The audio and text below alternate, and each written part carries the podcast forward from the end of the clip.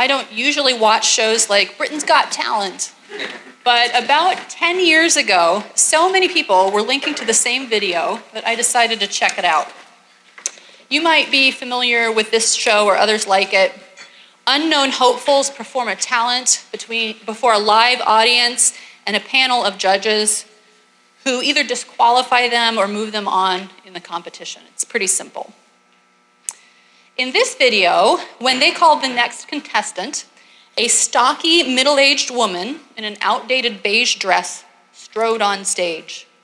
She had a bit of a unibrow and kind of graying, frizzy hair, in marked contrast to the panel of carefully made up celebrity judges and most of the audience. And in the moments of chit chat before her performance, it became apparent that she was also not very good at reading social cues. It was all terribly awkward, and I was already cringing a little bit when they cued the music for her solo. Part of the fun of these shows is watching hopefuls bomb miserably and then making fun of them, and this seemed sure to happen. Instead, though, jaws began to drop all over the room as Susan Boyle burst forth with the opening lines of I Dreamed a Dream in tones so lovely that people were moved to tears. She got a standing ovation before she hit the first chorus. Her audition was viewed 93.5 million times in the first 11 days after it went up, and it became the most viewed video on YouTube in 2009. Why is that? What accounts for that level of international interest in one amateur unknown singer? I think the reason that that video moment went viral on the net was because we all identify with the judges in the audience and we all identify with Susan Boyle. Like the judges' shows and its audience, all of us share a vicious and irrational tendency to judge on appearances. And like Susan Boyle herself, all of us long to be seen and known for more than we appear to be. One of the judges of this show told Susan after her solo, When you walked up here, everybody was laughing at you, but nobody's laughing now. Another of the judges said, We were all against you. I think we were really being quite cynical. It's fascinating that both judges felt confident speaking for the whole audience in saying, We were laughing at you, we were against you. What was Susan Boyle guilty of to merit this kind of treatment? Number one, she hadn't worked sufficiently hard to try to achieve the beauty standards of the day. And number two, she lacked some social grace. That's it. Those are pretty superficial criteria, but that's how we tend to judge most people when it comes to determining who's a winner and who's a loser. Well, thank goodness that kind of shallow, superficial way of relating only happens in the entertainment industry. right? Surely things in the church are different. James starts off our passage today with straightforward instructions. Brothers and sisters, show no partiality as you hold the faith in our Lord Jesus Christ, the Lord of glory. James is warning us away from the problem of partiality, also called the problem of favoritism. And those terms, partiality, favoritism, are both quite accurate, but I've chosen to frame the mark of faith positively as disinterested love. This is in reference to verse 8. If you really fulfill the royal law according to the scripture, you shall love your neighbor as yourself. You are doing well. The kingdom of this world trains us to treat people according to whether we stand to gain something by association or whether we feel we'll lose something if we draw near them. That's a way of relating to people according to our own self interest. But the royal law in the kingdom of God is you shall love your neighbor as yourself. That is, we are to love others as full, complete, complex persons, worthy of respectful and dignified treatment, not just as projections of our own hopes and fears. Disinterested love is not at all like a lack of interest. A disinterested person is simply a person who is able to love others without constantly referencing his or her own personal interests.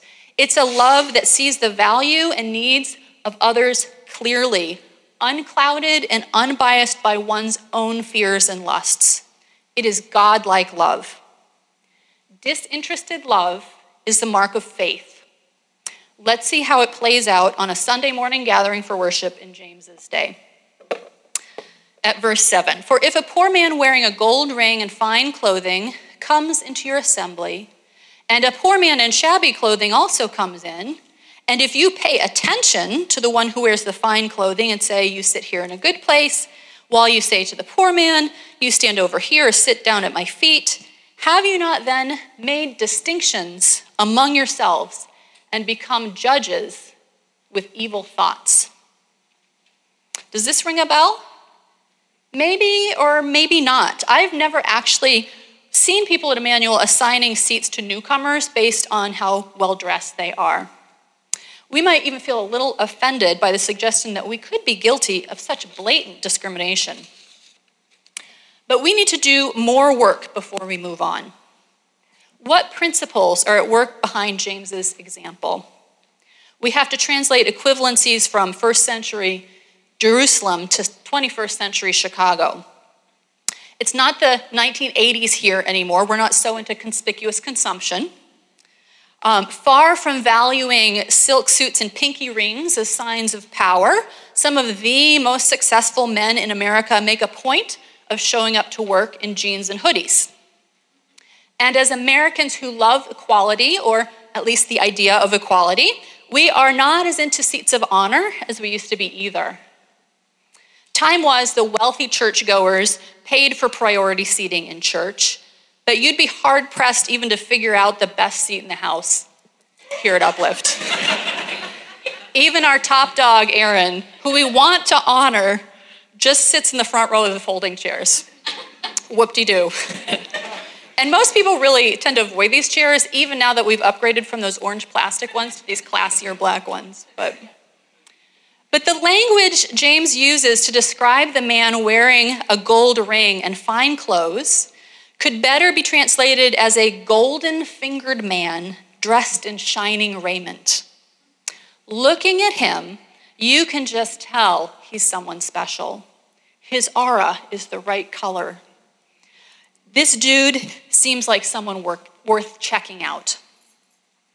By contrast, the language describing the man in shabby clothes could be translated as the man in filthy clothes. The KJV version renders this as vile raiment, and it has moral overtones. This guy just seems like he's an unsavory character.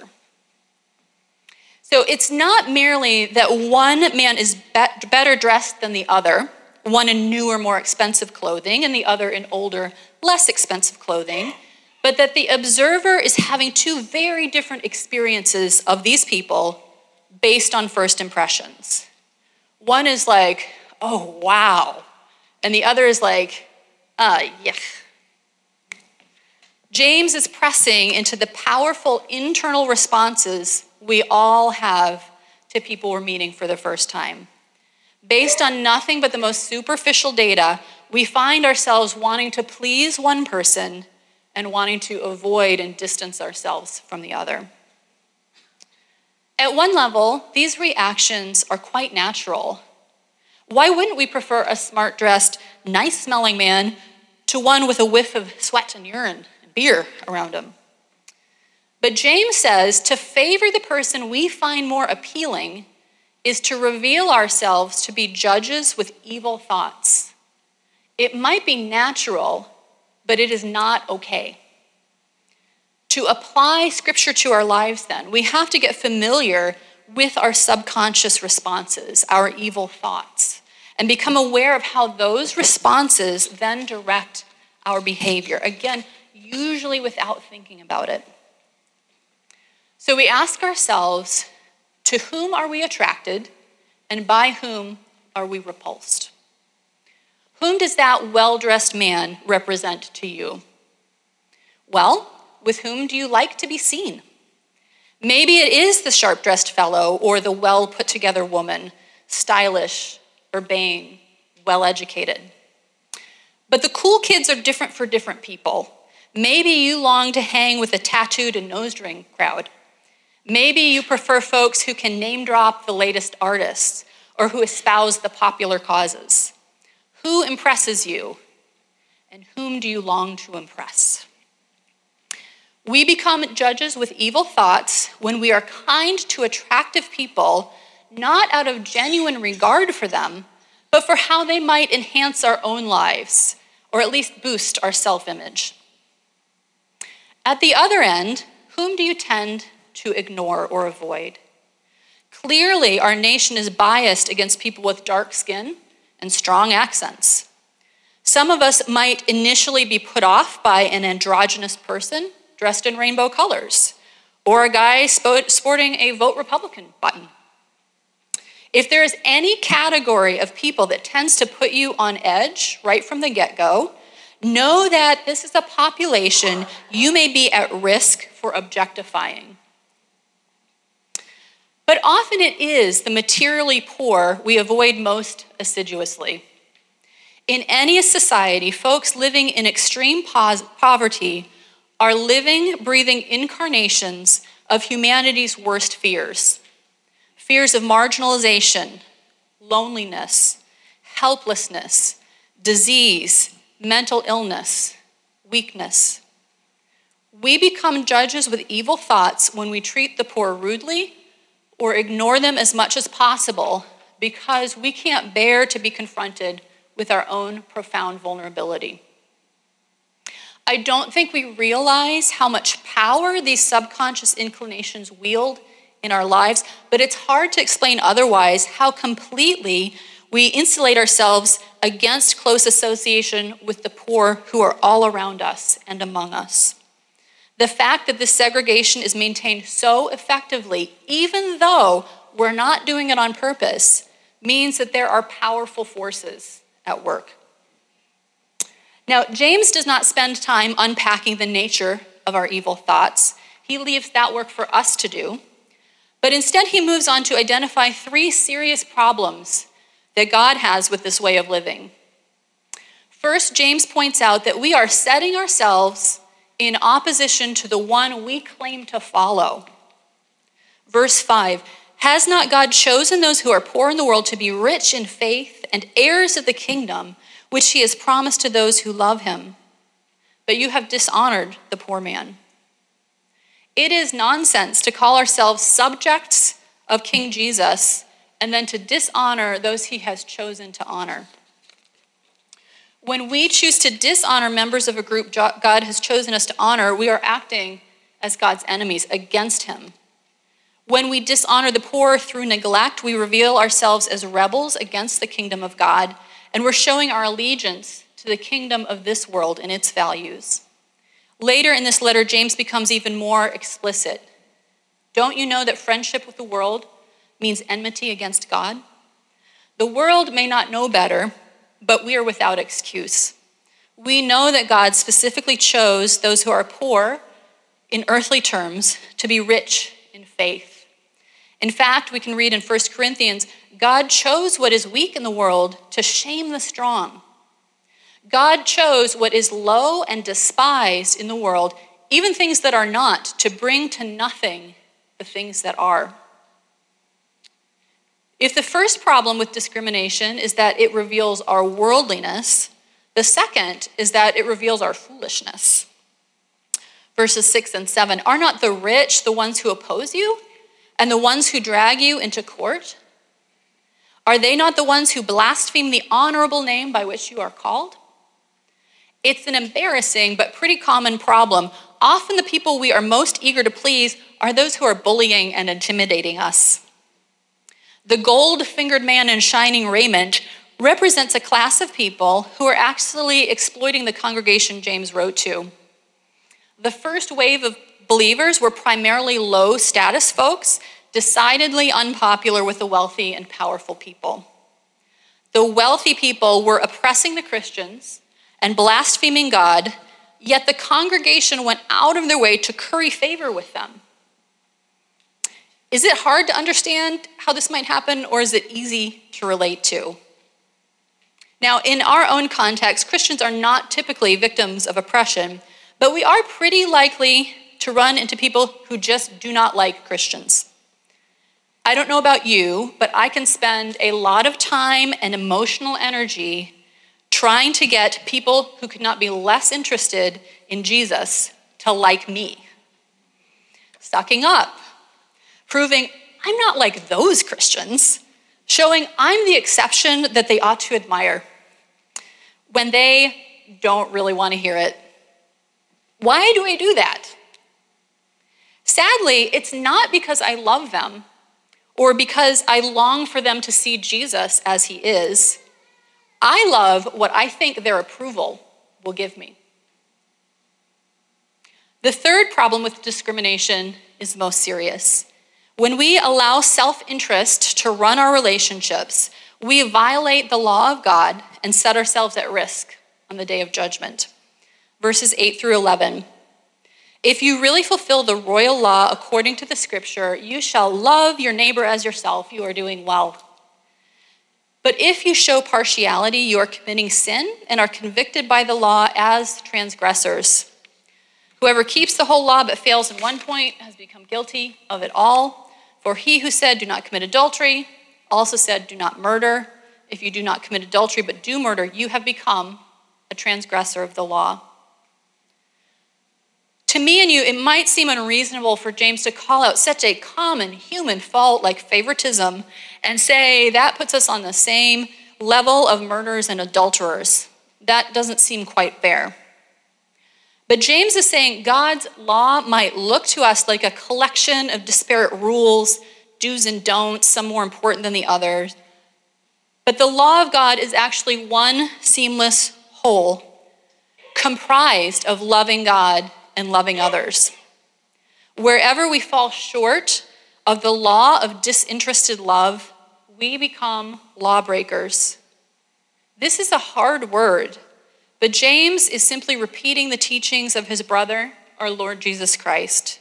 Jesus himself raised the bar on righteousness in his Sermon on the Mount, showing how we must avoid sins of the heart, like favoritism, and not just big actions hatred as well as murder, lust as well as adultery. Verses 12 and 13 then. So speak and so act as those who are to be judged under the law of liberty. For judgment is without mercy to the one who has shown no mercy. If we are not week in and week out, year in and year out, correcting our native impulses to objectify others, we are lawbreakers with evil thoughts awaiting judgment. Where does that leave us, brothers and sisters? I believe that all of us are heavily bent toward the sins of favoritism and partiality. That it is our default practice to enter new relationships with our own needs and preferences at the forefront. That we avoid the materially poor to the extent that we have not made peace before God with our deepest fears and insecurities. Yet James makes it clear with the strongest language that if our faith does not compel change in these areas, if we don't have this mark of faith, that unless we show mercy to others, mercy will not be shown to us. What's to become of us then? Avoiding hatred and lust is hard enough. Now I have to figure out how to reverse a lifetime of favoring the cool kids over the people who make me uncomfortable. This feels like a heavy burden.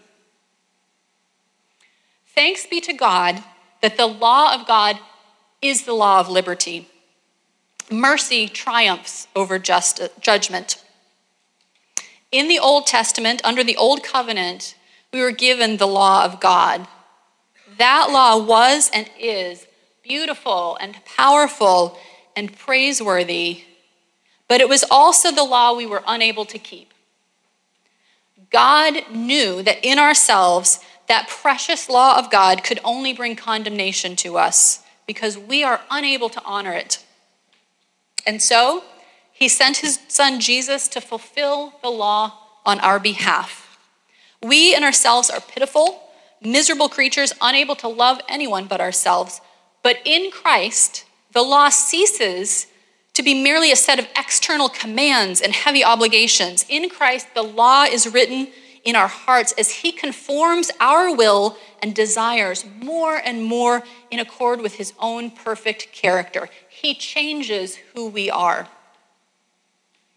As one theologian, Alexander Maclaren, writes, this law, James says, is perfect because it is more than law and transcends the simple function of command. It not only tells us what to do, but it gives us the power to do it. Therefore, says James further, this perfect law is freedom. Of course, liberty is not exemption from commandment, but the harmony of will with commandment. Whosoever finds that what his duty is, is his delight, is enfranchised. We are set at liberty when we walk within the limits of that gospel, and they who delight to do the law are free in obedience free from the tyranny of their own lusts, passions, inclinations, free from the domination of men and opinion and common customs and personal habits. Then the burden that I carry carries me. The law of liberty frees us to love disinterestedly. Jesus can give us his heart, liberating us from sin and fear and self interest. The Holy Spirit has the power to truly transform us, making us more and more capable of a disinterested love beyond anything we can currently imagine. I have a friend, Charlie, who is an EMT, an emergency medical technician. Not long ago, his team was called to pick up a woman off the streets who was struggling with a host of problems, both physical and mental. She was covered in layers and layers of vile raiment. And the team noticed right away that the odor coming off of her was unusually foul. During her assessment at the ER, they saw that her feet and legs were wrapped in bandages. As they unwound the bandages, the source of the odor became clear. The flesh of her legs had been so damaged, it had begun to decay. And what's more, embedded in the flesh were live insect larvae. Nobody on the EMT team wanted to deal with this. Talk about a situation geared to elicit our visceral fear of death. But Charlie's a believer, and he reasoned like this Someone has got to remove these larvae, and she cannot do it herself. I will do it. And he got to work, ministering mercy to her. Now, I don't think I'm cut out to be an EMT, but I want to love like that, don't you? Don't we want to be free from the petty fears and outsized lusts and chronic enslavement to self? Don't we want to be free to love without self interest? This is the freedom we are promised in Christ Jesus. The mark of faith is disinterested love. And even if our faith is now as small as a mustard seed, in Christ, it can grow to be the largest tree in the garden of your soul with branches so big that the birds of the air can come and make their nests there. We cannot gin up disinterested love in ourselves, but we can assiduously cultivate love in our lives. And there's a difference. The love of Christ flows into us freely, unmerited, mercifully toward us. There's nothing we can do to manufacture that love, that comes from the outside of us.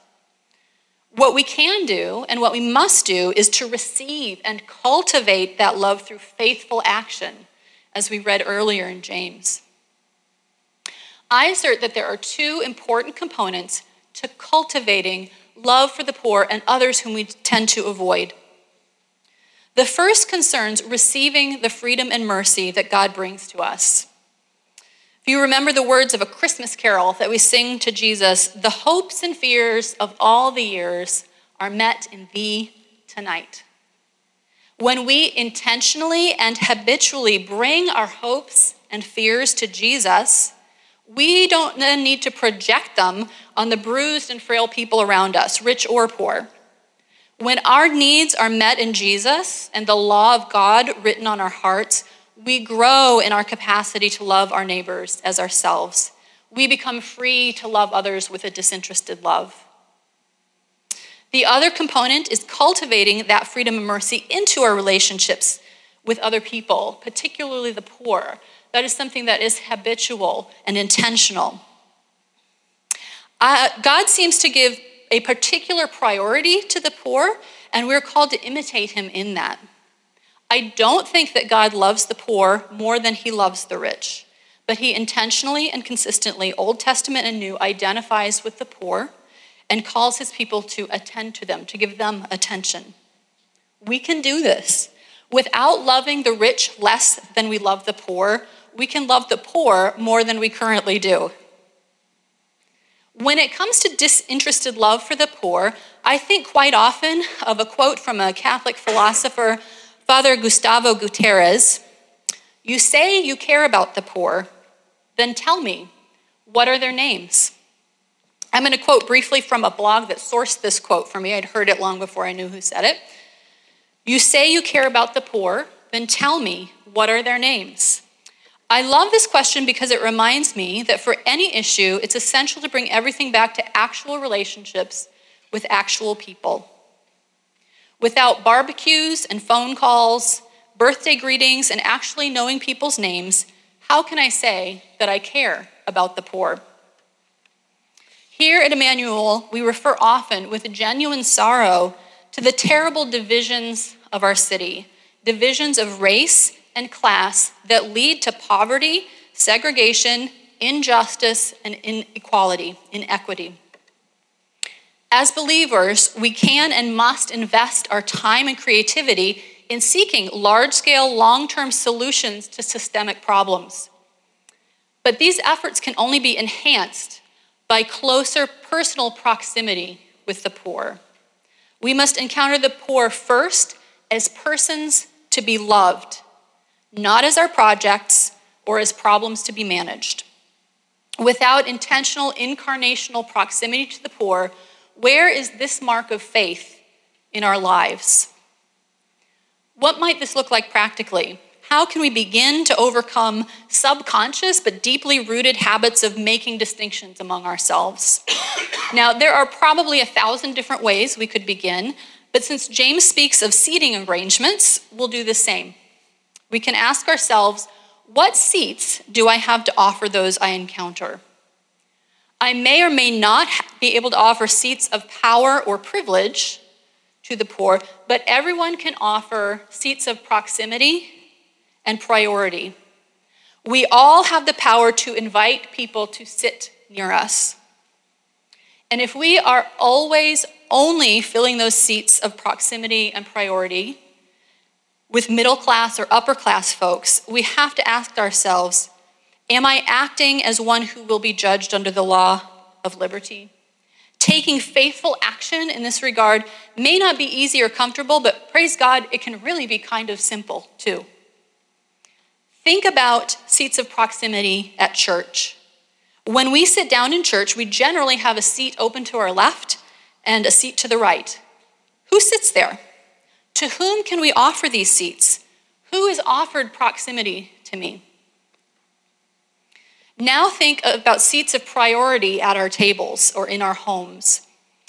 When we sit at our own table, who is given priority for those invitations? Who is invited to sit with us? Think of maybe of the last three or four times you invited someone over um, for a meal or just to hang out. Were any of those people materially poor? Do we regularly invite the material poor into our home or to share our lives in some small way? If not, I encourage you to covenant with another believer here at Immanuel to do this just three or four times within the next 12 months. Again, this really isn't easy, but it's not really hard either. As we develop the diamond virtue of endurance in our lives, faithful actions like these are the thin edge of the wedge in overcoming what James calls the divisions among us. And if you're interested in making this kind of change to your life, but really don't know how, please come talk to me. I'd be delighted to connect you with others who can help. We are a people, a church together. The power of sin over our hearts and in our world is real. So much is working against us to corrupt us into living as judges with evil intent. But Christ has overcome all. The law of liberty frees us to love every person we encounter free of self interest. To love the rich without reference to our own lust for recognition, power, acceptance, that's a mark of faith. To love the poor without reference to our own fears of marginalization, of guilt, of death, what liberty! May this be ours. In the name of the Father, and the Son, and the Holy Spirit.